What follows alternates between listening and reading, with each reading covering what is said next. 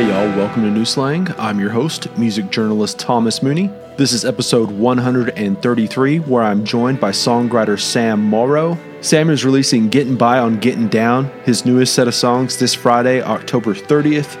Though he's from the Houston area, Sam has been out in Los Angeles for a while, and, and that certainly has rubbed off on him and influenced the storytelling and the style of a lot of these songs. I think we're all guilty of it, believing that LA is just kind of like this place for movie stars and reality stars and like fashion icons and and so on. You know, kind of like the the lifestyles of the rich and famous. But really, LA is way more of a working class city than any of us give it credit for. Yeah, like the the lower bowl of like Laker games at Staples Center, that may be filled with movie stars and hip hop and rock stars, wealthy film executives, and so on. But the reason that place is so loud is because of all those hardworking folks who are in the middle class who make up the rest of the arena. I know that probably all sounds a little left field, but I've really been thinking about it since having this conversation with Sam. He's been mentioning how he's really been inspired and influenced more and more by Los Angeles bands and local culture, which again, we kind of dismiss since there is such an influx of people always heading towards LA from other places. But as we discussed during this podcast, there is such a rich, storied history of, of local bands and local culture. And I think Sam really taps into a lot of that with this new album. No one really likes a name dropper, but I remember Ray Wylie Hubbard one time saying to me about how one of the things he always looks for in a song is grit and groove and tone and taste. Now, I'm not sure if that's four things or just two, but at any rate, I think a lot of these songs have that grit and groove, have that tone and taste. Can I say that there's a little bit of this greasy edge to them as well? I'm going to say that. That there's like this slick, greasy sharpness to them as well. That mix of like ZZ Top and Little Feat, maybe some of that Tony Joe White country swagger, some of that country funk that comes in. Today's presenting sponsor is Desert Door Texas Sotol. If you know anything about me, it's probably that I'm from the heart of West Texas and absolutely love everything about West Texas. And that's really why I love Desert Door so much. You may be asking yourself what exactly Sotol is. Well, it's a premium spirit that's similar to a tequila or a mezcal, but for my money, it's a little bit more refined and smooth. There's a sweetness and faint hints of vanilla and citrus, and it's also as versatile as your garden variety vodka. At its core, Desert Door is authentically West Texas. They go out and harvest Sotol plants from the wild and bring them back to their distillery over in Driftwood, Texas. So next time you're at your local liquor store, get a bottle of Desert Door. For more info, check this episode's show notes. If this is your first time listening to New Slang, I strongly suggest hitting that subscribe link. If you just did, I'm giving you a virtual high five right now. New Slang is over on iTunes, Spotify, Google Podcasts, Stitcher Radio, and basically any and everywhere you listen to podcasts. Go check out the New Slang merch store, grab a koozie, some stickers, buttons, and magnets. Any bit helps. I'll throw a link into the show notes. And if you're into playlists, go check out Tom Mooney's Cup of Coffee and the Neon Eon playlists over on Spotify. The Neon Eon is for all your nostalgic 90s country needs, which there's going to be more Neon Eon related stuff coming your way pretty soon. And then Tom Mooney's Cup of Coffee is a regularly updated mix of new Americana and country music. It's also a really great hint at who I have coming up on the podcast. So, yeah, go follow those. All right, I think that's about it for this part. Let's get on to the interview. Here is Sam Morrow. There's been this little bit of a, a learning curve switching over to the phone and everything, but Oh yeah, Um, sure. trying a lot to, of learning curves lately too. yeah, it's it's been this that's one of those weird things I guess that I don't think a lot of people have um, they just kind of take it for granted, but talking with a lot of people these last few months um, just all this kind of stuff, like you know, any kind of like um, live streams and all that stuff. You just think, oh yeah, that's easy to set up, and then you start setting it up, and then you're like, actually, you know what? To make it any good. uh, Yeah. maybe watch a couple of YouTube videos. and, Yeah, it takes. yeah, it's. I mean, I even like invested in just getting like a little, you know. Um, I just kept watching people doing them, and like I was like, and that sounds like shit, you know. Um, mhm. and so I was like, before I do it, I guess I'll like buy like a little um, interface or something, and then I did a couple, um, and I was like, I hate doing this, so I just kind of stopped. yeah, Yeah, um, yeah. It's it's it's weird because like the um like the stuff that's like probably like two or three three or four songs 30 minutes long like that's a little bit more my style. Like i'll just you know yeah, okay, i'll watch that. But it's hard to i don't know like there's just a disconnect for me on Totally, watching I mean- the, a live stream. I mean, it's like you're just like playing and like looking at yourself, you know. Yeah. Um, yeah. yeah, it just sucks. You know, I've been doing like these little things on on like Instagram Live and just like having like another artist come on and just like kind of talking to them for like 30 minutes, maybe playing a couple songs or something. I like doing that much more than, you know, like playing to myself basically. I mean, yeah, there's people typing and shit, but you know, it's yeah I, I hated doing it, man. I, I, I figured that out pretty early on in the whole COVID thing. Yeah it's uh after every song like the the artist is leaning in trying to read squinting yeah, the screen's Yeah. never like real close or Yeah. anything. So then it's like, oh, okay. Oh, Yeah. yeah. uh, thanks, guys, for whatever you said there. so, Yeah, exactly. Yeah, yeah, yeah. I did this. Uh, um, I did like a. It's like a pre-recorded live stream thing. I guess not live, but they're going to stream it with like the Echoplex, like a live nation venue out here, and they were like, "Yeah, just you know, act like it's a show." Um, and so like you know, after I played the first song, I just sort of like froze. I was like, what the fuck do I say? Like, you know, thanks guys. Like no one's clapping, you know. Um I don't know, man. It's just uh not having a crowd is it's I'd rather have one person, which I played to one person plenty of times, you know. Um but I'd definitely rather have at least one person, at least a sound guy, you know. right. Yeah. Well, I mean, it's, there's no matter the, there's like an energy, no matter if it is that one person or if there is, you know, Yeah. a substantial crowd. It's, uh, I mean, like that's obviously what you've been doing your entire, this entire time. And then like everything's just Right. flipped over. Uh, it would be it would be equally as weird if all we had done up until this point in history was play uh, live feeds, and then all of a sudden one day we were like, we can't do that anymore. we have to play live. yeah, it's pretty funny actually. Hey, no, you're right, man. I mean, I mean, for me though, I, I like I I just feed off the crowd. You know, like if the crowd is like lazy and dreary, I have trouble, you know, getting up and enthusiastic, and then vice versa. You know, like if the crowd's excited, it's really easy for me to get excited. You know. Um, I should probably improve on that because I, I just kind of meet the crowd where they are. But I think I've heard that real entertainers just put on the, the same good show every night. But I don't know. I have trouble doing that. yeah, so when there's no crowd, it's just it's tough, man. You know. yeah. Well, I mean, like it's.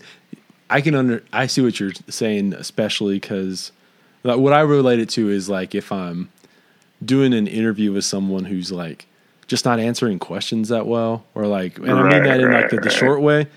You start looking at the clock and you're like, is time is it going backwards now? Like, you know, Right. Yeah. So, just like- phoning it in, man. Yeah. No, I totally. I mean, I've been on the other side of that too, where like right? I'm just getting asked shitty questions. You know. Yeah, how'd you Um, get your band name? Um, like yeah yeah like you know i, I don't know i don't want to say any just in case you're gonna ask me later Uh, i'm joking with you man um yeah i i don't know it's just all about connection and i think that's that's what this covid thing is like as re- I think we've realized how much we maybe take that for granted. Hopefully, we come out of it better for that. You know, right? Um, but yeah, man. I mean, I'm, I'm glad that I at least, you know, I live with my girlfriend and a, and a couple dogs, and you know, I'm I'm super fucking glad I've had them. You know, I, I would have gone. Uh, I don't know how I would have fared solo throughout all this. You know. Yeah. Well, that's the, I guess, talking with a lot of songwriters and stuff during this time. You know, it is the, um, I guess, like the the big conversation piece. I guess that I've connected with and that we've that have just been brought up is it's so easy to just waste time, especially if because there is no we've lost our sense of of weekdays and and what time it right. is, and like any kind of normalcy that we've kind of had established for you know hundreds of years and um it's just easy to just kind of drift out of that and and lose your sense of focus um, right. obviously so many a lot of the people I've talked with, it's it's interesting because it's not like all these people are going, "Oh yeah, I've got a new record written or I've got, you know, a bunch of songs written during yeah. this time." Yeah. Because it's such a there's a weirdness to it like and I don't think it necessarily works like that for everyone where you can just wake up at 8 and start uh, writing a song at 9 and be done at lunch and then do it the same thing the next day. They've been like finding right. other stuff. So in relation uh, to that, to you, like what have you been doing doing during this time that you know is just kind of giving you some some balance, I guess, and felt like you you've been productive? Um, yeah, I mean, towards the beginning of of uh, quarantine, it uh, you know, people kept asking me you know, are you, are you, are you writing a bunch of songs right now? Like you must be, you must have like two records worth. And I'm like, no, you know, like I'm just, I'm just like coping right now. You know, I'm not, I'm not even thinking about writing, you know, and I think that's okay. Like for artists to, I think it's important for artists to know that for them, it would have been important. I mean, it's, it's gotten a little bit more lax now. It's not, not as intense as it was there at the beginning, but you know, I just slowly like I was just kind of like taking care of my mental health and um, you know, I had like a lot of anxiety at the beginning of all this, um, which then leads to depression and um, so for me it was like I had to take care of myself first. And then you know, slowly I I I got a little more productive. I I'm like kind of a I'm kind of task based, you know. So if I'm like, you know, okay, I'm gonna write a bunch of shit down. I'm gonna write a to do list, and I'll just kind of check it off, you mm-hmm. know. Um, so for me, it was just like you know, spending at least you know an hour playing guitar, or you know, spending like at least an hour just sort of like, or not an hour, but you know, 20, 30 minutes doing. uh just sort of like freehand writing, you know. Um, and then uh, you know I started meditating a lot more, which I hadn't really done um, in like years, really, maybe like four or five years. Um, that helped me out a lot. Um, and then just I play a lot of video games, man. I'll be totally honest with you. Um, it's just like for me, it was like just a way to escape, you know, because the world the world's I mean the world sucked for a while, you know. At least at least I I felt like it did, you know. So I needed an escape, and and sometimes guitar just like wasn't really enough because what I missed was playing music with people. That's what I love about music the most is playing music with people. So when I'm just in my apartment playing by myself with with my girlfriend who can't sing a tune, um, it's just not the same. Yeah. You know? Yeah. The, so it's got it's gotten better. You know, I've I've been writing a little bit, um, but try not to put too much pressure on myself. Yeah. Well, you know, like that's the at the very beginning. You're right. Like it was such a because I think it, since it was so new, it was such yeah. um, people were just watching Netflix or like you know playing video games, like you said, just doing stuff like that yeah. that you would kind of do like on a a lazy Sunday because like you just I think it's a combination of like that. A lot of that stuff is just like so easy. It it helps you cope with like what takes your mind off of what's going on outside, but then also right. like I think like we didn't know how long this was, how it was going to last. You know what I mean? If like, yeah, so, like if if it's like, oh, I'm not going to start a new, I don't know, uh, I'm not going to start learning how to, I don't know, um, a new trade or yeah, something. basically, yeah. yeah. Um, because like I'm gonna have to give it up in two weeks or something like that. Um, yeah. So I, I think like early on, yeah, there was very much that just um just in like no man's land of just kind of right. uh, not knowing any answers really. And then like at some point, then it was like, oh yeah, actually this is going to be a lot longer. And uh, you know, just for me on my personal end, you know, it was like, okay, um, well, let's just start podcasting more. And so that's obviously what yeah. started doing. This episode is in part brought to you by the Blue Light Live here in Lubbock, Texas. There is a way to help A, support Blue Light, and B, get a sense of that normalcy by visiting bluelightlubbock.com, clicking on the merch tab, and getting some koozies, a vast array of t shirts and caps, and yes, even a blue light flag. While it is such a bummer that live music is still on hold right now, I'm telling you, by getting some Blue Light Live merch, you're going to feel better. It just feels better wearing a t shirt and ball cap and helping support your favorite bar. Again, that's bluelightlubbock.com. Click on the merch tab, get some merch. All right, back to the episode. Yeah. So like what okay, go into the video games. Like what what do you what's your, I I got really into well first of all you mentioned Netflix. One of the things that me and my my chick did at the beginning of quarantine was uh and I'm ashamed to admit this, but we started Jersey Shore from the very beginning and uh, and watched the whole damn thing. Um, and we're like all caught up, like reunion. We've seen the reunions and shit. like we, I, I, have to say, I'm a Mike the Situation fan now, man. Um, yeah, it, it, it was just like so good for our brains, though. You know, just like mindless, like don't have to think too much. You laugh here and there. Um, that was like medicine for us at the at the beginning of all this. But yeah, I shifted into video games.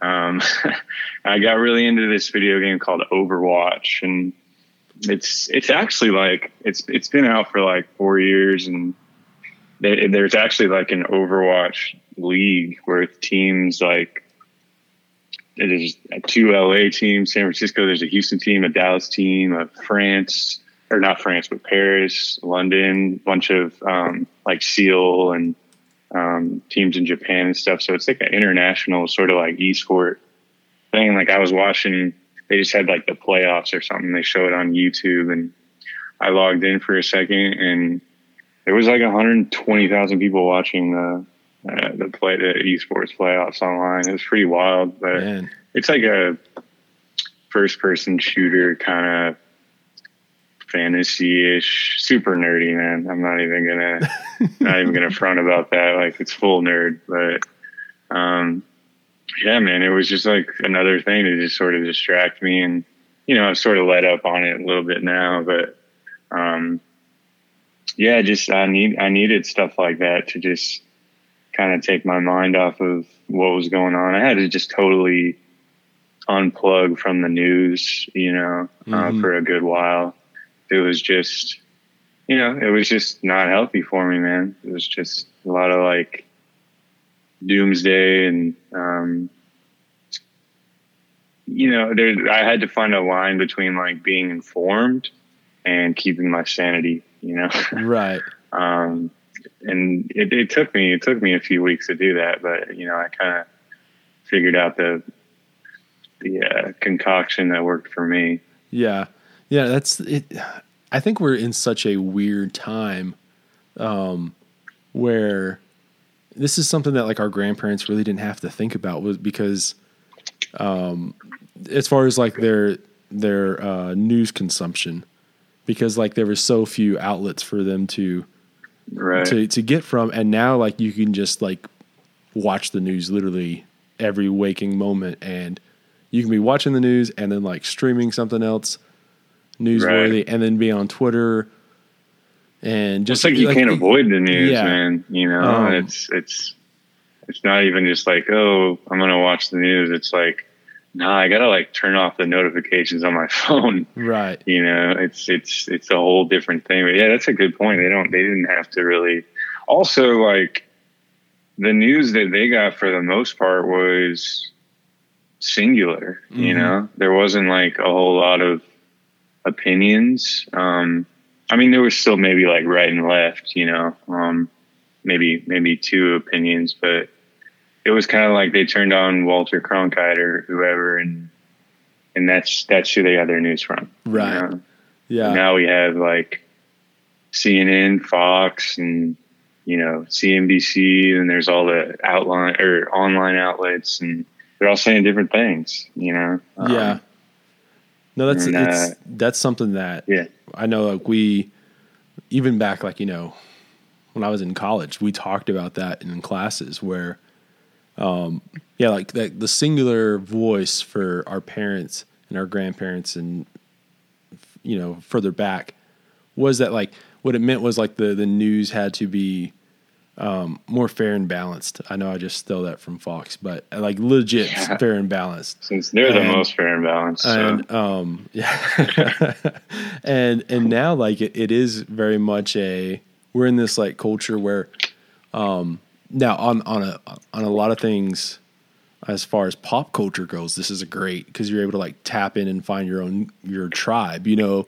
like just Right. whatever you're into you can find those people but what it also means is like the the echo chamber of of where you get your news you're just getting what you want to hear. And if that's like all the good Yeah. news, that's what you want to hear. And if that's all like the bad news, like these people are horrible, you you're gonna you're able to tap into that too. And um, yeah, it, it's really interesting how I guess like alarming and scary that can be. And like like you're saying like earlier, you gotta like find where your line is, where you're right, yeah. um, where it's Yeah, it's just a very it's a very personal thing now, you know, like and to be honest, like if you ask me where I got my news, like if there was sort of a if you asked me for like one place that I trusted, uh I couldn't give you one, man. you Yeah. know? Um and that's pretty sad, but it, it just sort of is what it is, and that's part of the reason that I just had to sort of unplug, you know, um, and just try and like I said, try and stay informed, um, like as to what's going on. But you know, for a while, like they'd be like, "Oh, they just opened up restaurants like like two weeks ago," and I was like, "I didn't know that," you know. um, but like, why? Why does it matter? Like, I wasn't going to eat, you know. So, and that that like that applies to a lot of things. Like, it, it's it's it's like we get I would get anxious about things that like didn't even affect me that I heard. You know, it was all these hypotheticals. Um, so why why like pollute my mind with that? You know, Yeah. Yeah, no, no, and uh yeah, I, I mean it's I'm easily I talked with someone the other day about this how like sometimes I just like let my mind race on the hypotheticals that are just never actually going to happen so Oh, or like they don't yeah. or they're not applicable to me so it's like okay, take a breath, you know, step back, Yeah. that kind of thing. Um yeah, also though i want to go back onto something you were talking about with jersey shore and like you know your don't judge me kind of thing actually you know i think that like a lot of quote unquote trash tv is kind of like a, a nice necessary um, way to just kind of you know not think about things and just watch. Because like um, back in the day i was kind of like real world obsessed. I don't know. Did you ever watch that?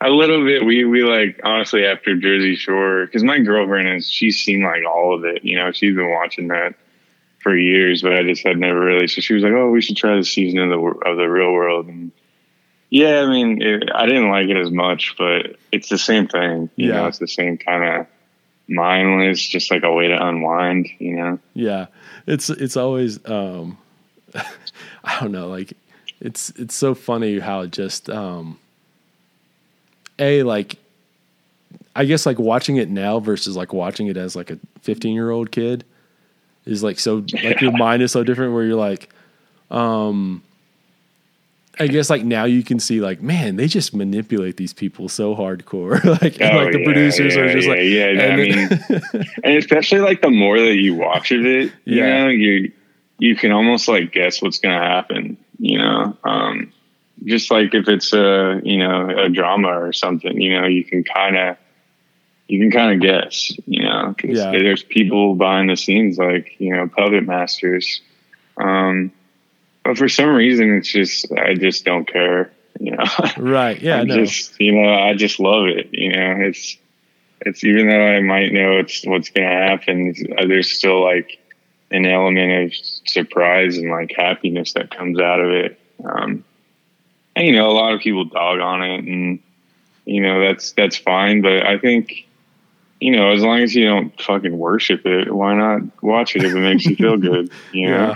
well that, that's um, the show that I watch now, and I haven't watched, I haven't kept up with it lately, lately, but the uh, the 90 Day Fiance stuff is just like, Oh, dude, I checked out a little bit of that. oh man, yeah, that I, you know, I kept seeing memes of that guy. yeah, um, the guy with no neck. Yeah. what's his name? Uh, uh, Big Ed. Yeah, yeah, Big Ed. Yeah, Big Ed. I kept seeing like memes of him, and I was like, damn, I gotta check that out.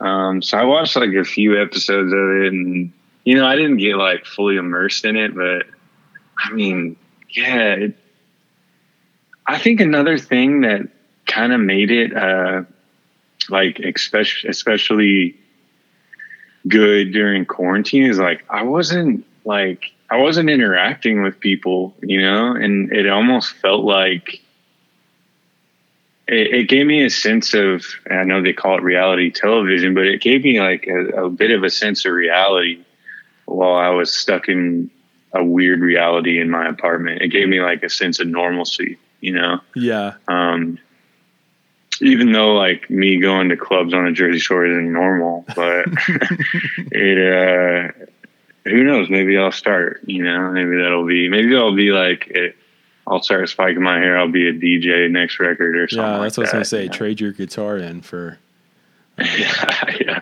I'll start fist pumping and, a, you know, doing the whole deal, man. You yeah? yeah, yeah, I think it, for a lot of reasons, it was just, you know, it's, it served a, a purpose for me, you know, yeah. and my girl.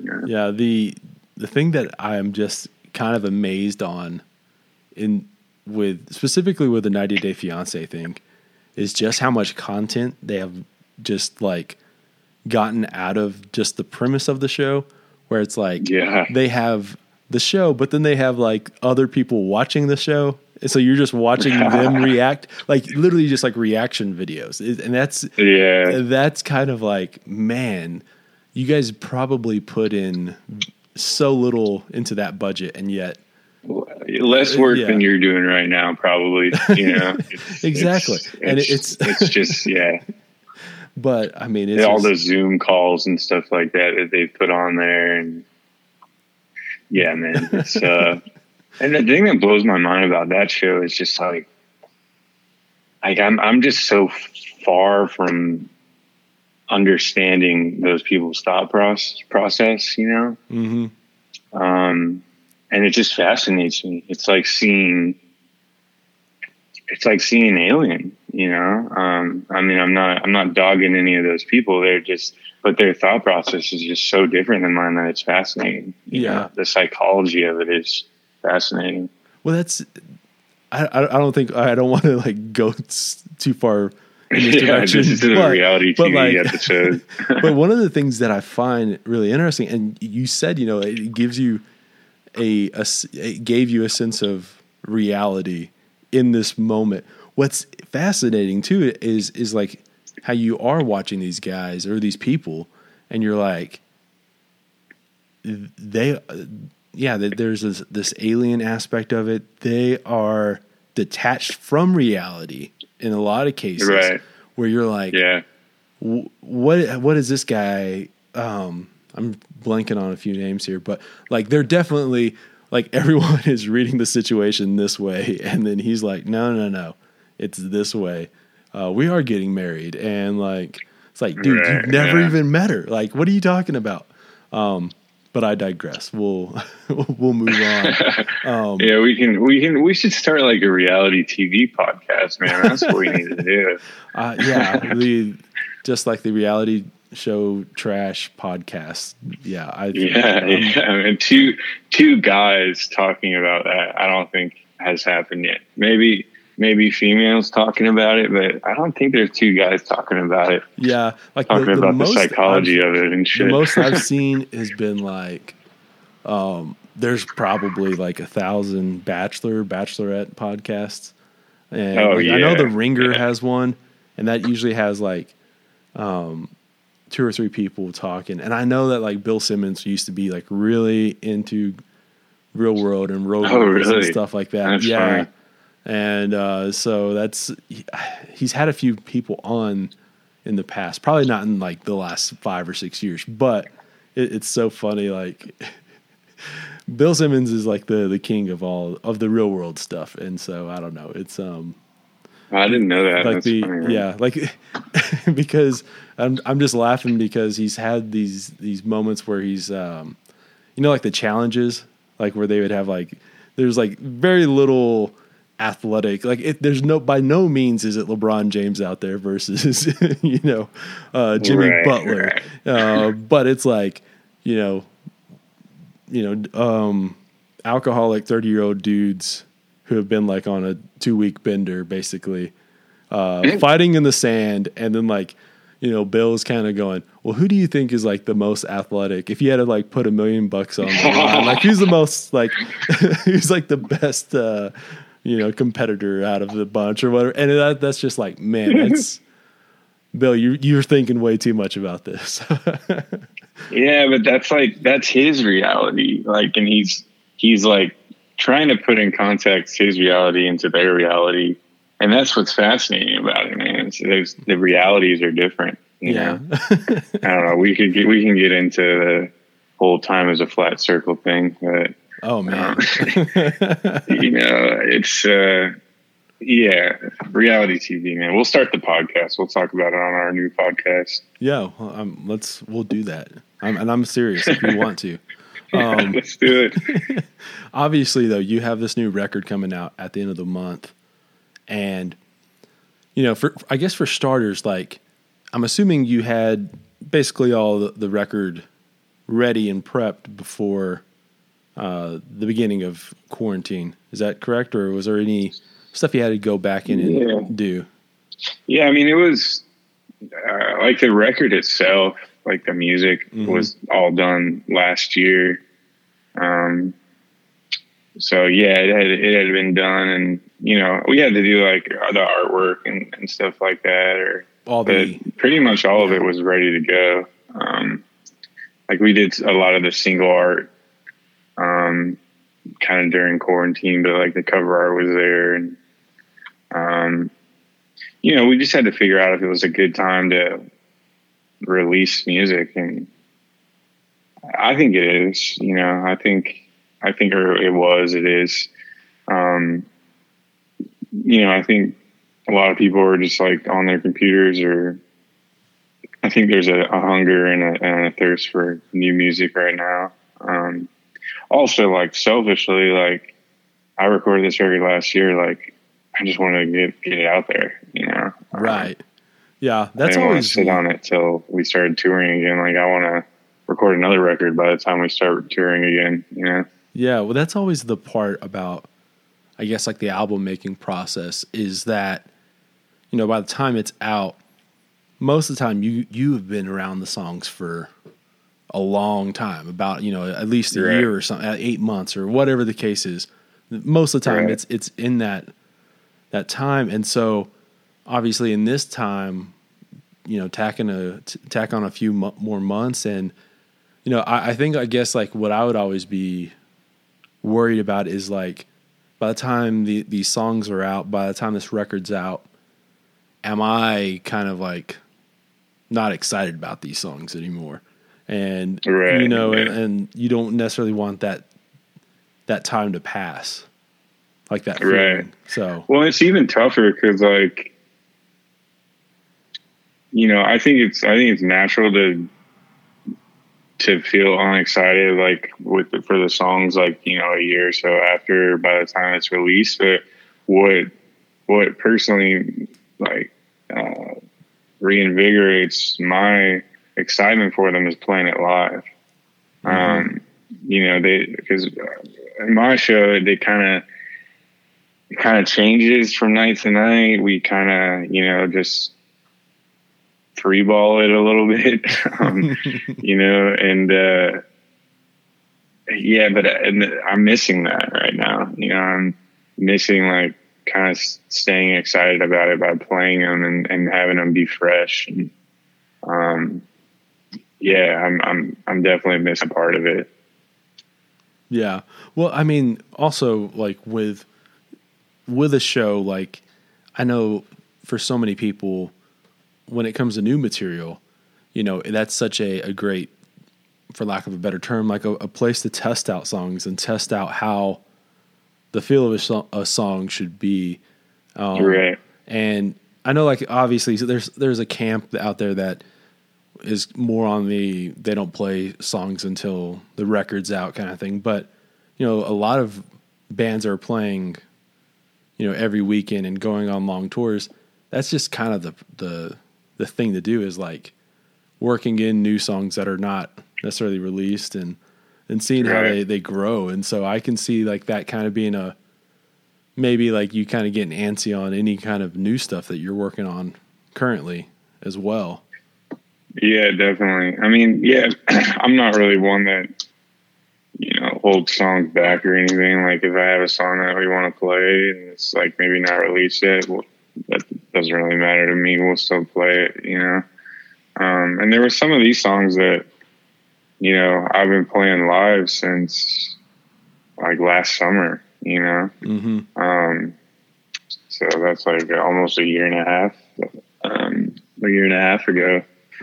Um, so yeah, definitely what keeps me excited about the songs is playing live and, you know, obviously not, not doing too much of that these days. And it's weird to like talk to, talk to like you about it because you're in Texas and like, they're playing shows, you know, um, a lot more than they are here, you know. Um, so it, it, it's interesting for me to to see that, you know, and people are asking me like, you know, when I think I'll be on the road again, and you know, I've had some venues in Texas reach out to me, but you know, for me being in LA and you know to go to uh, all these venues and basically make 50% of the money that I would make normally, it's like doesn't make sense to me or doesn't make sense for me, you know? Yeah. Um, Well, and makes it a little tougher. I know like a lot of places, even though that they they are open here, it's not like you know they're op- a lot of places they're not open like their regular hours or their regular days. Like just for example, Blue Light, you know that's it's always been open Monday through Saturday, and Mhm. so you know having those Tuesday, Wednesday, Thursday nights. I guess they're open Thursdays right now, but like right now they're only doing like Thursday, Friday, Saturday. Um, and so that's and then also like uh, if you're going on tour um and i say like if you if you came to texas to do something like that you would have to how long would you have to stay in texas to to make it worthwhile you know so like it's such a weird Yeah, I don't know. I mean, I'd have to kind of look at the because isn't Yeah. it like 50% capacity or something like that? there's They- they've yeah. been messing with i don't know i think it may be up to 75 now but yeah it's it's Yeah, not at yeah. the the same levels as as everyone's accustomed to so it is this um just this weirdness of it all you. This episode is in part brought to you by Austin, Texas's WYLD Gallery, a virtual art gallery featuring traditional and contemporary art by Native American artists. As you're probably aware, I'm not just a avid fan of music and film and novels, I absolutely love visual art as well. And as you probably also know if you've been listening to New Slang for a while, you'll know just how often songwriters they also dabble in various other mediums and are largely also inspired by other artists. One of the giant reasons I was drawn to WYLD Gallery is that all the art is produced by Native American artists, not only produced by, but inspired and influenced by other Native American artists, history, tradition, nature, stories, music, and just culture in general. If you head over to wyld.gallery, that's W Y L D dot gallery, you'll see exactly what I mean. I've spent probably an hour scrolling and clicking through the various pieces. There's just some incredible pieces featured and such a vast array of styles as well. Everything from newer pieces inspired by both like the American West and a bright and bold pop art feel to more traditional fine art oil on canvas paintings. And then obviously, there's plenty of pieces inspired by Native American traditions as well. Like I mentioned earlier, they're currently a virtual gallery. What's so great about that for you is that you're able to purchase these pieces from anywhere and with Christmas coming up, they'd make perfect gifts. Talk about just like one of a kind, unique, and probably more importantly, well thought out gifts that'll excite anyone from your parents, your grandparents, your in laws, siblings, yourself, really just whoever. And also, I'll be perfectly frank, it's time we have this talk. With everyone working at home these past few months, I've been on so many Zoom calls and I've seen so many Zoom call screenshots on social media and we really need to talk about some of y'all's home office spaces. Too often, it's just that generic desk, maybe a poster that you had from college, uh, maybe a calendar or like a whiteboard that you write on, and just those bare, bland walls. I'm just saying, we've all been there, but like right now would be the absolute perfect time to fill those walls with some great art. Go visit WYLD Gallery and order a handful of these paintings that'll just really spruce up your background and make you look a little bit more adult and lively. When you're surrounded by art, you're more productive, you're more creative, and let's just face it, you're more happy. For me, that's why I fill up my walls with different art because obviously you walk by them multiple times a day and you're able to like just take those little moments. You're able to appreciate all that effort and energy that was put into the art and hopefully that kind of inspires you to go on and do more stuff in your day. Again, that's wild with a Y. I'll throw a link into the show notes as well as share some of my favorite pieces on Instagram and Twitter. I already have a few earmarked because I'll be ordering them soon myself. Again, that's Austin, Texas's WYLD Gallery featuring a blend of traditional and contemporary art by some of the most gifted Native American artists. Okay, let's get back to the episode. Yeah, I know they're starting to like I think they just opened up Third and Lindsley in Nashville and you know they're I, I they're, they're doing like some drive-in stuff out here. Um, like I went and saw Los Lobos the other night, like a drive-in show, and it was cool. I, I, mean, I think they're starting to figure out some stuff out here, but out here, like, um, I, I don't even think that restaurants are allowed to serve people inside. Um, like every restaurant, mm-hmm. it has like you had to be outside eating. Um, so yeah, it's obviously it's a little stricter out here, and um, and so I think it'll just be a little slower to get back to get back to that. But I also saw like I think Leon Bridges is playing the Troubadour um, pretty soon. I thought I saw that on Instagram. Yeah, now that you mentioned, I don't know. I man. think I saw that too. Yeah. No, I, I think I saw that same post that you're talking about. Um, yeah, yeah. The uh, you mentioned Los Lobos just a second ago. I was reading uh, some of the things you were saying about this was you you were kind of wanting some of that East LA vibe on this record as well as you know like the the typical uh, sounds that we've been accustomed to hearing from you. Um, obviously, you, you do live out in LA right now. Um, what is that kind of like? I guess uh, I, I don't want to say necessarily a new development, but something like a band like Los Lobos that you've have you grown a, an appreciation for them since you've been out there? I guess is what I'm asking.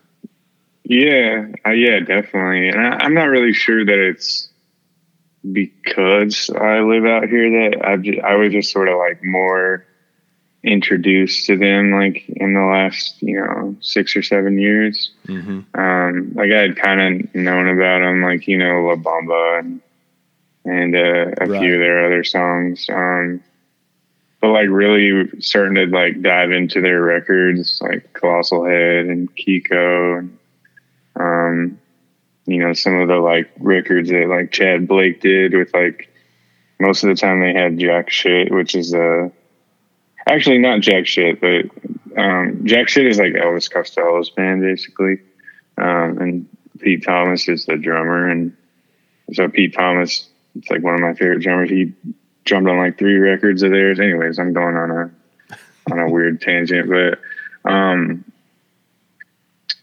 yeah, I think one of the things that I wanted to do with this record um, is kind of showcase a little bit of like what what kind of music there has been or is in LA. Um, I think like LA is a lot of the times just associated with like pop nowadays. Mm-hmm. Um, but there's like a lot more too. Like there's like the sort of Topanga Canyon sound, which is like Neil Young and, and Little Feat and Bonnie Raitt, um, Ry Cooder. Um, and then like East LA is, you know, Los Lobos. Um, and then there's like Laurel Canyon, which that, happens. There's like two documentaries out now on Laurel Canyon, but there's there's like a really rich music history here that I don't know. I feel like doesn't get talked about enough. Maybe it's because like when you think LA, you just think Hollywood, you think movies, you think TV. Um, there's a lot of like cool music that was birthed here. You know, Frank Zappa. You know. Um, I don't know, like something just kind of came over me that I wanted to sort of make a bit of an LA record, you know. Um, yeah, I think I think we kind of added a added a little bit of those ingredients kind of everywhere on the record. Yeah, you know it's this this LA thing is that's it's really interesting. I've thought about that a little bit in the past about how the um, I guess like it, it, it's attached to the Hollywood thing that you're talking about, but also like you know there just being so many people from uh, other states and other cities who flock to mm-hmm. LA, right? Obviously, um, I bet a part of it probably has to do with like San Francisco having a little bit more, um, I guess, like part of the the the just the the '60s culture, the '70s culture of like right. Grateful Dead and and any of the hippie kind of movement stuff being from up there. But you know, if you if you think back, like you know, L.A. is there. There is so much uh, diversity when it comes to the music. Yeah. Uh, everything from Beach Boys to Tupac, or you know what I mean. It's it's right. There's so much. Yeah, Beach Boy. That's another one, man. Yeah. yeah.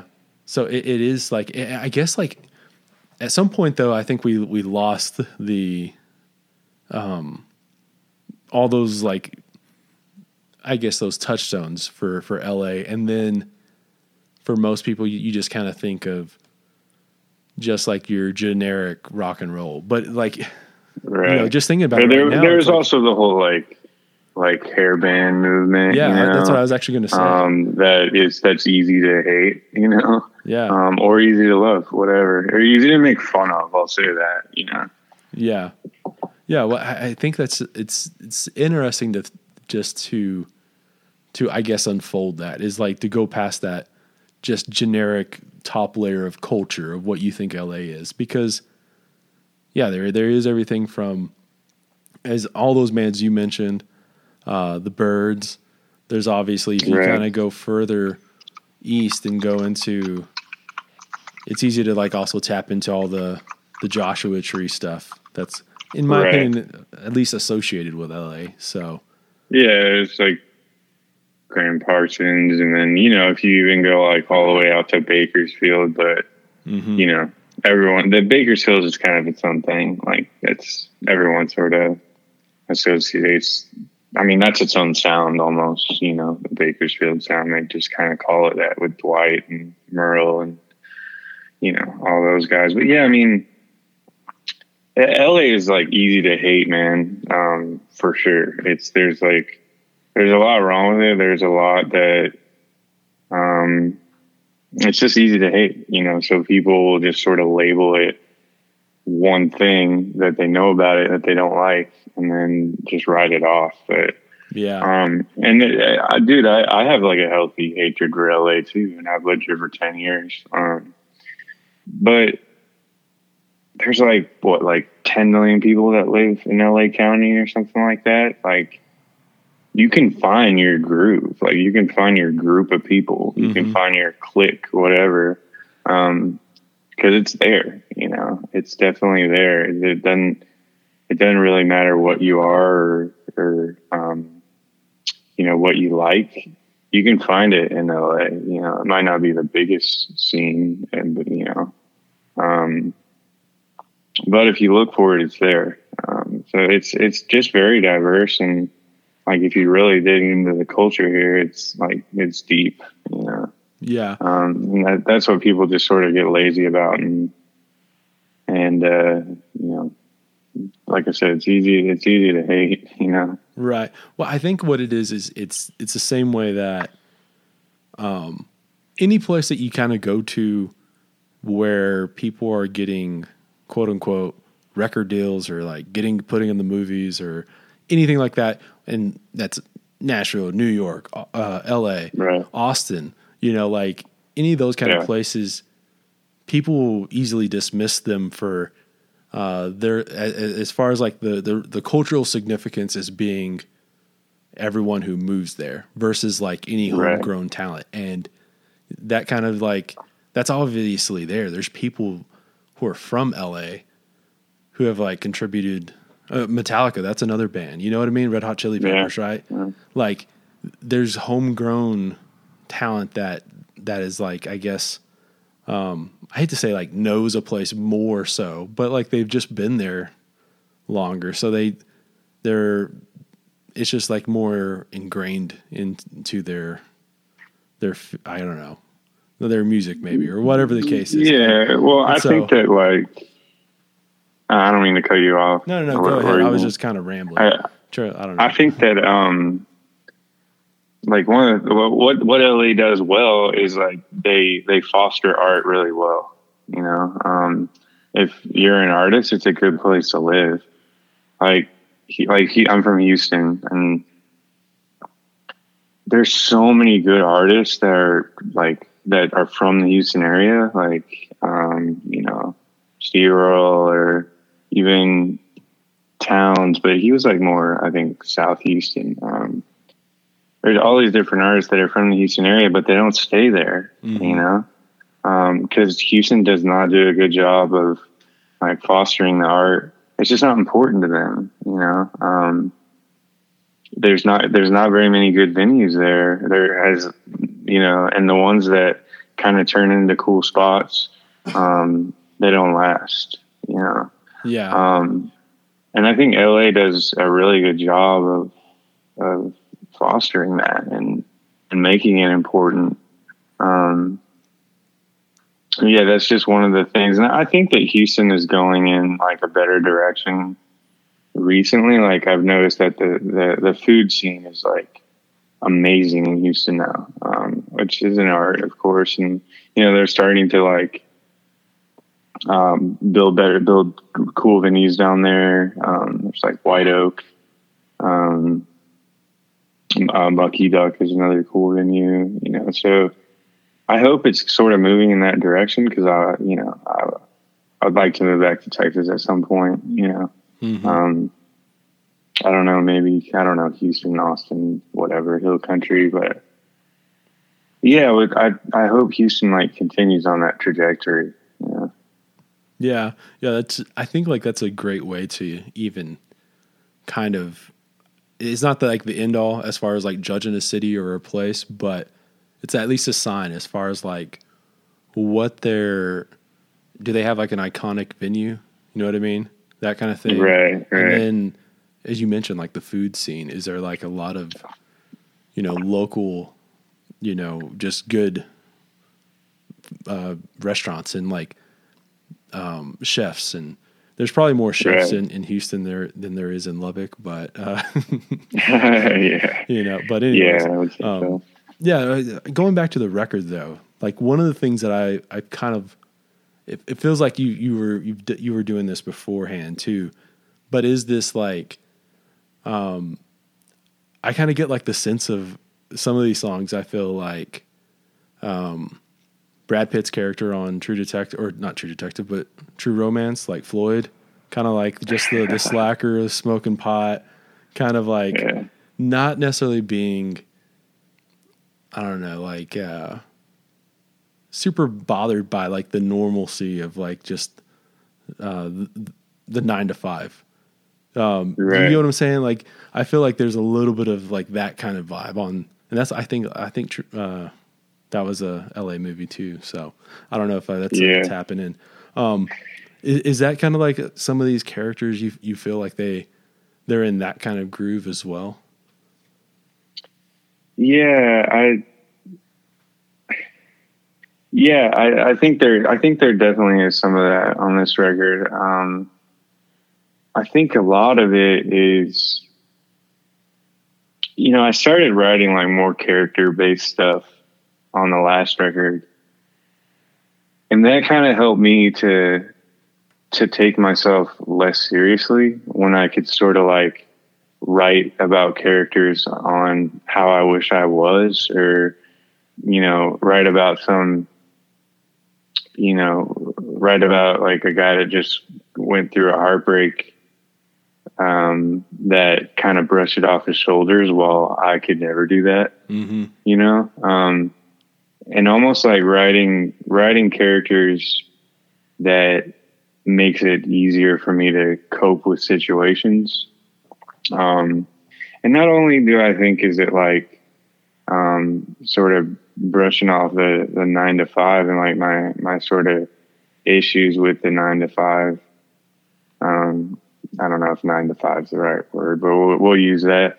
Um, but I kind of like wanted to poke a little bit at the music industry too. Um, you know, just sort of the, and I think I'm guilty of this too, but just like some of the, um,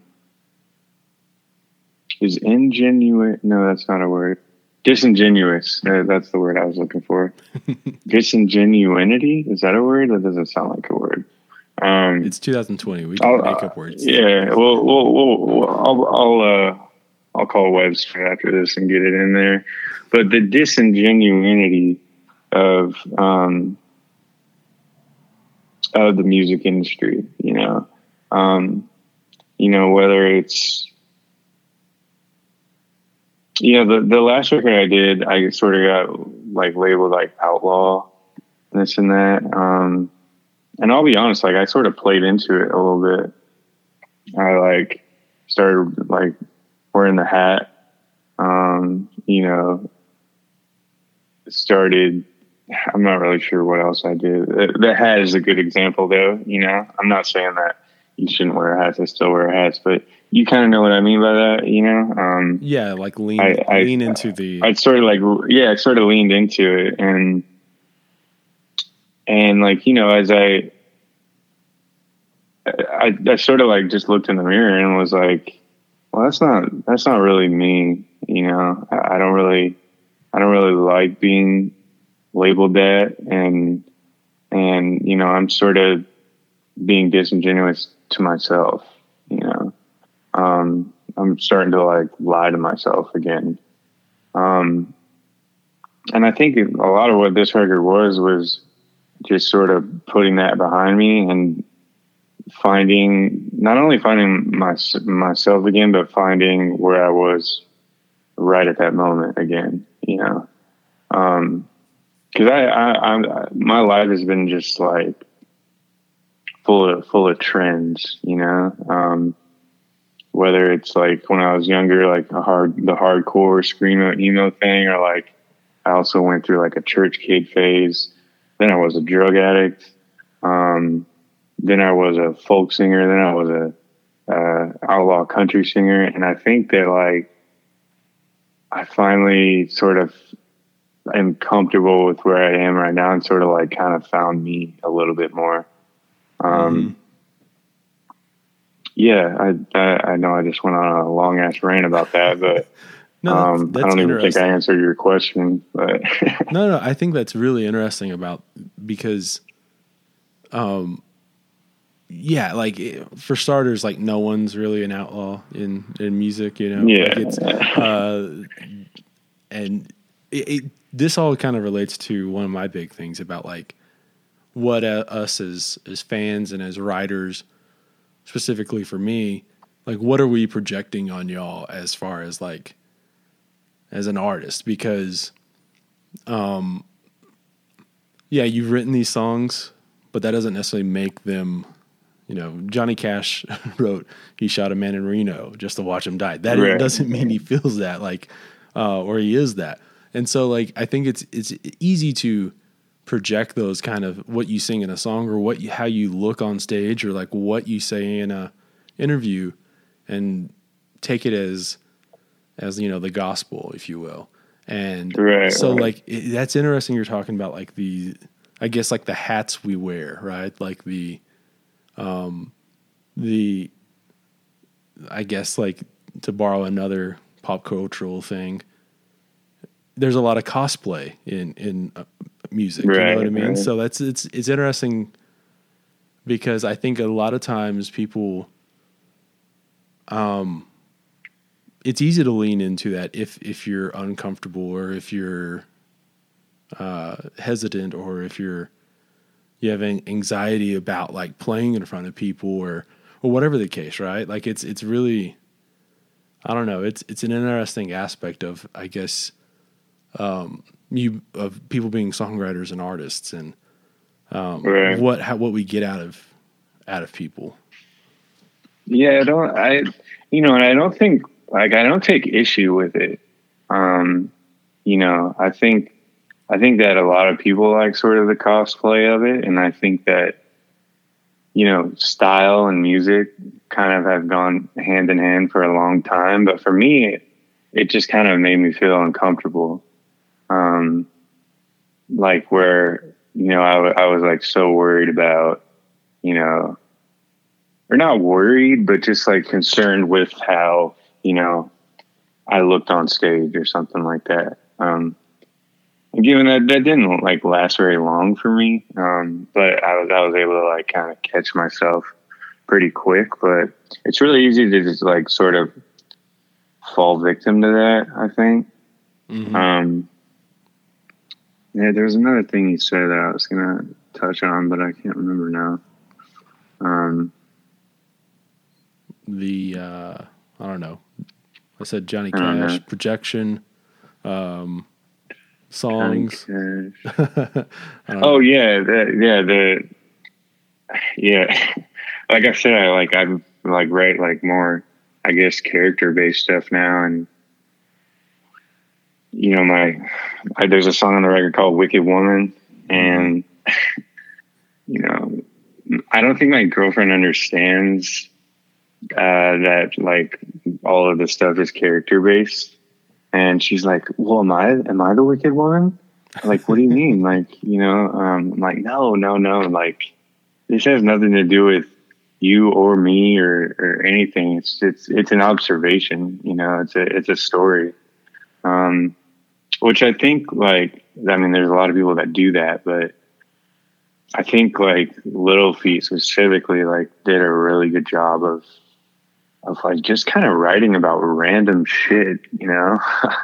um, but it was like it's fresh, you know, and and it's not it's not necessarily random to them. Like it's it's something that like came to their mind, but they would like develop these cool characters. Lowell or, or Bill Payne or whoever would like to develop these cool characters, and you know, just dive into their lives.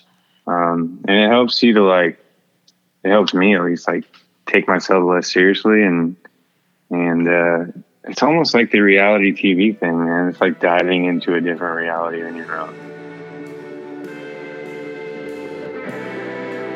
I wanted to talk to y'all one more time about our new partners at Desert Door and offer up a handful of my favorite ways to drink it. Get you a Mexican Coca Cola, have a couple of swigs, then pour yourself some Desert Door oak aged in, toss in a lime wedge or two. Or how about this? Pour some Desert Door into a mug, top off the glass with some ginger beer, squeeze in a lime. Or for all you ranch water drinkers out there, get you a Topo Chico, take a couple of pulls off, and then pour in some Desert Door. Toss in a couple of lime wedges, and now you have a mighty tasty and refreshing ranch water. Remember, Sotol is as versatile as vodka and has a more refined, smooth, and a more complex palate than tequila. It's rich and balanced, and, and whatever your go to drink is, it'll make it that much better. And again, it's inherently West Texas. It tastes like home. For more info on Desert Door, check our show notes all right, that's it for Thomas Mooney's Cocktail Minute. Let's get back to the show. And this is going to sound maybe like I'm, I'm not meaning this in like a mean way or anything like this, but obviously, like I think the more artists you know or the more artists you meet, obviously there are these like really colorful and vibrant characters. But like sometimes like people are just boring, and so like you know, yeah. it, it's like the the di- and, and just sometimes listening to like the diary entry records um if you got like eight eight of them in a row you're like okay i kind of get this now uh yeah, yeah, i don't have to buy the next one um but if it's all character based and it's like you're just putting little because obviously like there's there's aspects of your personality in a song that's always going to be that a part of it but sometimes the mechanism is a character or a, a place or a setting or whatever the case, and that what that's what makes it so interesting. So like I right, think like right. that's, but I I find yeah, out, I think oh, that I think that at some point I might like write another diary entry record, but that's just not where I am, you know. Well, I didn't mean to cut you off. No, no, no. I was just gonna say, like, I think it's really interesting. Interesting on the, I guess, for me, what I've kind of have gone to as as a journalist, what I like to think of what I'm trying to do is, um, and, and this is like on two sides of the spectrum. It's like trying to, I guess, find context for these songs and trying to um, break down all the the quote unquote rock star aspects of of who a person is, right? But then also mm-hmm. like, and, and talk about that in a very like specific kind of way of like these you guys are just at the end of the day you're normal just like everyone else is um, but then also at the other side talk about like why that's important how like yeah that is actually like really fucking cool and like what all this the music industry as far as like musicians and artists go it's essential and it is important and it's uh, you know a pillar of our society and like all the epic and grand aspects but also at the same time be like you know, you guys are at the end of the day like just us as well. Uh, right. And so like, but it's it's interesting because I think that other people, and, and, this is probably because I just think about this a lot more. Um, that other people don't necessarily probably have enough time or give a shit about this, but it's like it's easy to like get confused on on a lot of these things as far as like projecting uh, on on an artist. Just because you know they're singing a a song about drinking doesn't mean they want you to buy 18 shots for for them at the end of the night or whatever the case yeah. you know. I mean there's some artists though that are like like i think fucking colter wall is like he is that he is his music you know um there's some artists that just sort of like nail that and then there's i don't even know if nail that is a word but it like he's just cool and his music is kind of what he does. Like he's, I see on Instagram, he's, he's like actively like ranching and, um, mm-hmm. you know, going to fucking rodeos and shit. Um, me, like, I don't, you know, like I'm, uh, I fucking play video games and play guitar and listen to music and, um, you know, watch sports. So like, I think for me, it's just sort of like finding that place in my mind that's creative, mm-hmm. um, rather than just like, I don't know, writing about what I'm. It's, I mean, if I were to write about just strictly my experiences of this quarantine, it would be fucking boring. you know, it would be really fucking boring, man. Yeah. Um, so I have to use my imagination, you know, and I, that, that interests me a lot about people is, is where their imagination can really take them, you know? Yeah. Well, two things on that. One, like, and I've said this a, probably a billion times on here, is like, um, people confuse like, or they think they're the same thing, genuine and being authentic, and they're not the same thing. A little bit of authenticity goes a long way, but I think like the, the key to any kind of artistry is if you're genuine. It's not necessarily how yeah. authentic you are. Uh, two though, you you the imagination thing. Like, were you like a daydreamer as a kid? Were you always constantly just kind of daydreaming in class or anything like that? Oh yeah, I'm I'm always even still like I just have trouble concentrating. I'm always kind of in left field, so to speak. Yeah, is is I feel like that's how I was too. Like I don't necessarily play music or anything, but I always feel like um, a lot of these artists, a lot of people we're talking with, or I talk with, you know, they they it was easy. It's been it's it's easy to to daydream. It's easy to just kind of like create your own world and and kind of get Right. lost and like look out the window and just think about other shit versus the the algebra on the the whiteboard or whatever. So Right, right, right. Yeah, and I I don't even know if I really want to go into all of this, but like I think like taking taking psychedelic drugs too, like I I I, I haven't in like ten years, but I feel like they they did a good thing for me. Like I feel like they like opened up a, a pocket of my mind that um maybe I like maybe I needed, you know, and maybe I needed to expand that a little bit and and also just like not not judge my thoughts so much, you Mhm. know. Um let just kind of let them be like realize that those thoughts aren't aren't facts, you know.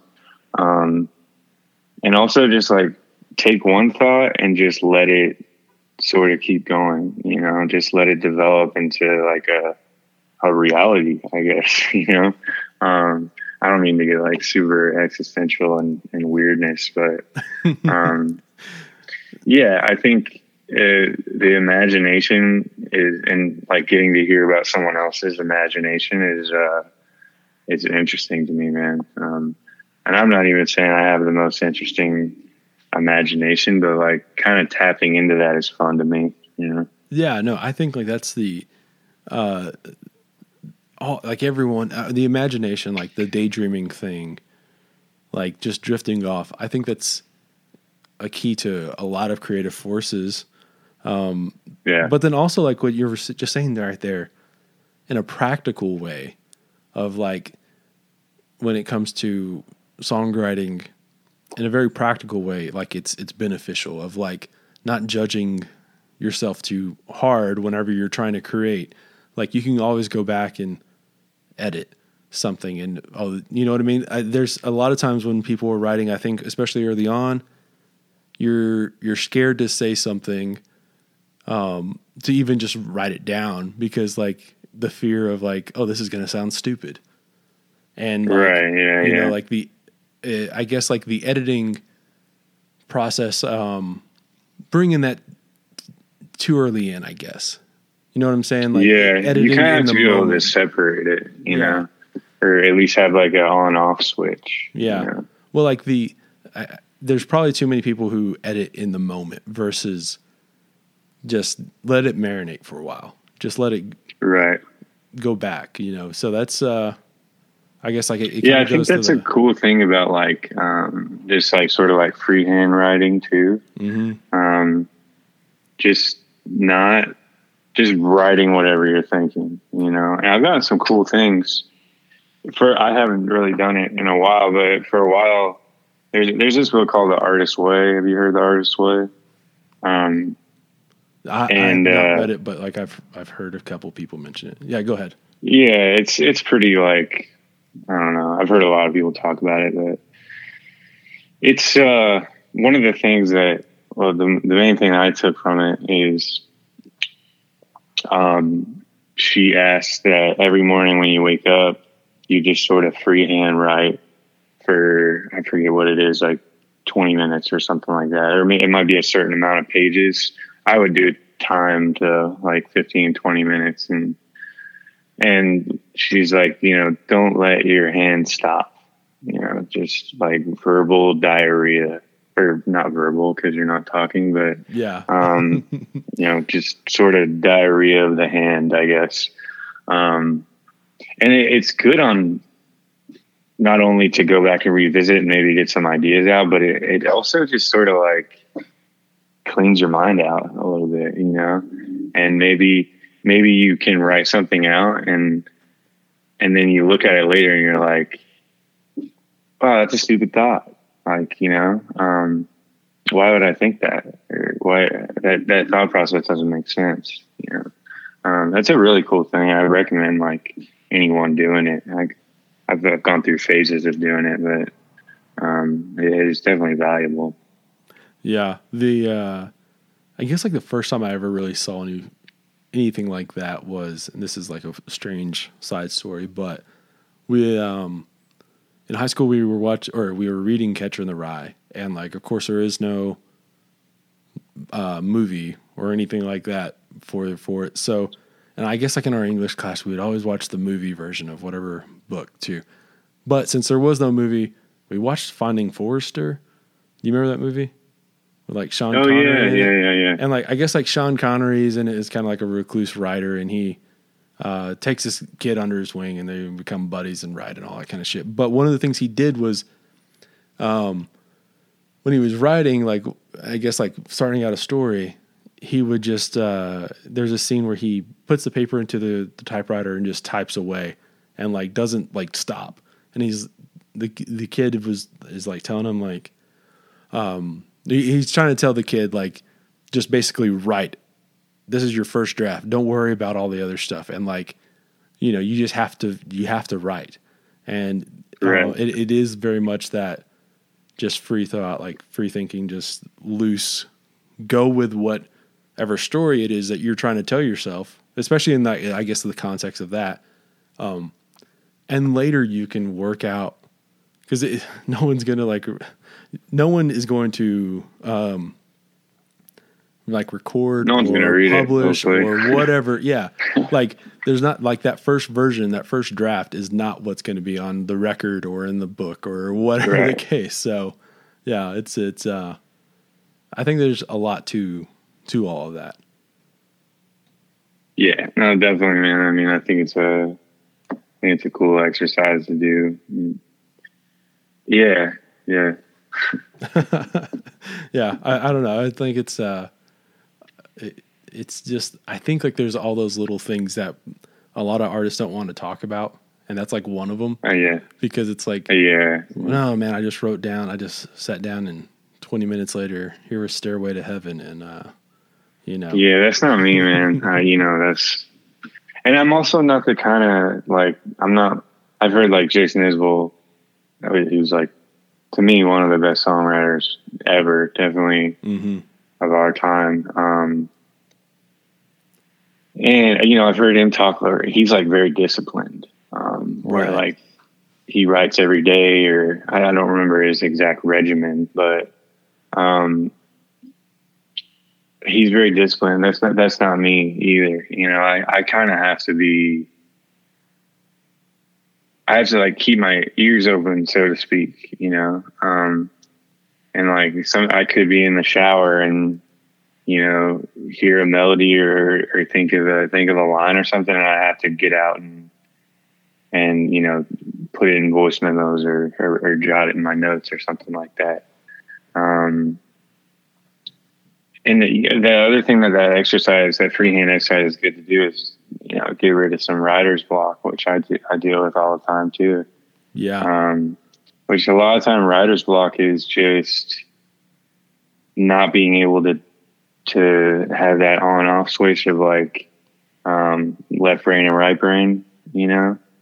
Um, and that that exercise definitely can help with that. You know, um, also, you know, something that I started doing just like a few years ago is like writing with people, which I I never really had a desire to do because writing was like super vulnerable for me. Mm-hmm. Um, but I think that it, for me, at least, it, it didn't need to be, you know, and and part of like taking myself and my writing less seriously um, was like writing with other people, and and it, that's not to say I can write with everybody, but um, writing with people that you feel comfortable enough to tell them when something sucks and vice versa. You know, I think that's a really important dynamic. Um, and to not like get your feelings hurt.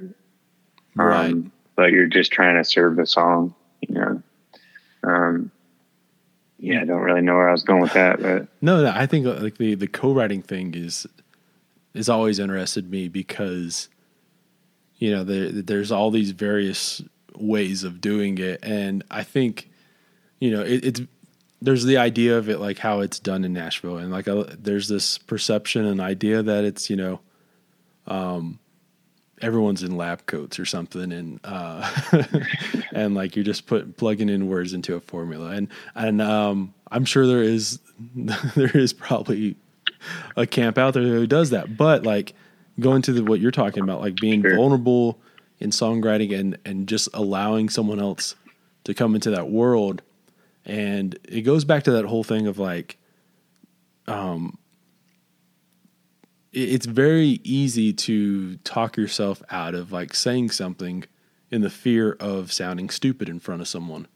and right. finding Yeah. those people that you can connect with and and not where that doesn't even come into play is is like that's the key to it all right Right. so yeah obviously like you've written with with jaime wyatt on this record but then also didn't you guys have a co-write on the the last one too right Um, yeah, a little bit. She definitely sang on that song. yeah Um, well on the what was it? The last record, Skinny Elvis. Um, well like yeah, I've written with other people. Yeah, oh, go ahead. Oh no, I was just gonna say like specifically with you know like Jaime, what is it like that you, uh, that, that I guess like what makes it work for y'all, as far as like just being able to Um, be comfortable. I think that we we we have some uh, we share a lot in common. Um, you know, um, we both kind of struggle with addiction and um, just kind of struggle with with similar problems. Just having that, like Rosarita, for instance, um, which is the song we wrote together on this record. Um, we definitely share the experience of, of having something that we know is bad for us. Um, but we just can't stop going back to it, you know? Um, Mm-hmm. and we turned, we turned that experience into a character who's Rosarita. Um, I, yeah, I think that's where we connect. Um, you know, other people like, um, I do a lot of co-writing with Eric Corne, who um, co-produced the record too. Um, and we have more of a relationship where we can just tell each other when something sucks, you know. Um, Yeah, and that's just because we've we've worked together for a lot, a lot for years now. Um, I wrote another one on this record with Ted Russell Kamp, who you know has a bunch of his own record. He plays bass with Shooter. Um, and yeah, I don't know. We just sort of clicked. Um, well, when we wrote the first time, we wrote a couple songs on the last record too. Um, he's just easy to write with, man. And and I write, but I write very different songs with him than when I write with Eric or Jaime. You know, it's almost like when you're writing with different people, it, it also helps you bring a different perspective, not only to maybe the character, but just to the song in general. You know. yeah. Well, obviously, like there's there's this there's going to be uh, a piece of them and a piece of you on it, and so like Right. Um, what I find really interesting too is the, um, and I've seen it like here in, um, I can probably think of a couple examples, but the the one, the, excuse me, the one that kind of comes to mind is uh, one of my buddies, William Clark Green. He when he's he's done a couple of co-writes, obviously with various people. When one of his things was like, "Oh, this idea was kind of um, something I thought like would work best with this person," and then this idea, like right. I had this idea and I had been kind of working on it, and then I needed to finish it up and you know, I was writing with blah blah, and I thought, oh yeah, this would actually be good for this person, and just kind of like matching like the the ideas because like it's um sometimes like that's just that's you know beneficial. Like if this person has more of a um I guess more knowledge on even a character or like an idea, like that's obviously beneficial. So right, right, yeah, yeah, and I mean not only that, but like also style of music too. Mm-hmm. You know, um, yeah, maybe maybe this character, this this idea is, you know, maybe better for this person, or maybe you know the the melody is better for this person. Who knows? Yeah, I, I definitely relate to that, man. And he's a really good dude. I I met him and. uh like Kansas City or something. We played a show with him. He's yeah, I really like that dude. Yeah, man, he's uh he's a a Lubbock guy, so yeah, yeah, um, yeah, yeah. I mean, it's uh, you guys should write together. Oh, oh. yeah, that'd be cool, man. Yeah, I've been like trying to do some like Zoom writing sessions, which suck, but um, it's it's what we got. But like we're writing a little bit with like you know Alex Williams. Yeah. Um, uh, he's like an Indianapolis guy um, slash Nashville. One of those true. I think he's one of those true great guys. But I don't know. Me and him have just kind of become friends like online. So we've been trying to do some Zoom stuff and um, yeah, I've been the Zoom thing just sucks, man. It's just really tough. Like um, but again, it's what we got, and it's kind of where we are right now. You know. Yeah, it was. You know what's? I think what's the thing with Zoom. Um, obviously, this relates directly back to what we started on, but like, you know, the the thing with Zoom too is when it comes to songwriting, there's just there's so many ways for for it to mess up as far as like the delay if there's a slight delay, if it cuts out for a second, like right, and you exactly. just don't hear yeah. exactly what and the person I think the main thing like, is like you can't play together. Right. Yeah. Yeah. Um, it's a bummer, but you know, it is what it is, man. You gotta kind of adapt. Yeah, of course. Um, yeah, man. You know, it's been really great talking with you, and I really enjoy this new record here. So, uh, oh, thanks, man. I appreciate that. Yeah, thanks for having me on. Um, you know, I wish we were maybe sitting at blue light like the last time. Yeah, yeah. That was... All right, that's it for this one. Thanks for listening. Be sure to check out Sam Morrow's Getting By on Getting Down out this Friday, October 30th. Go check out our presenting partners over at Desert Door, The Blue Light Live, and WYLD Gallery of Austin, Texas. And yeah, I'll see y'all next week for more episodes of New Slang.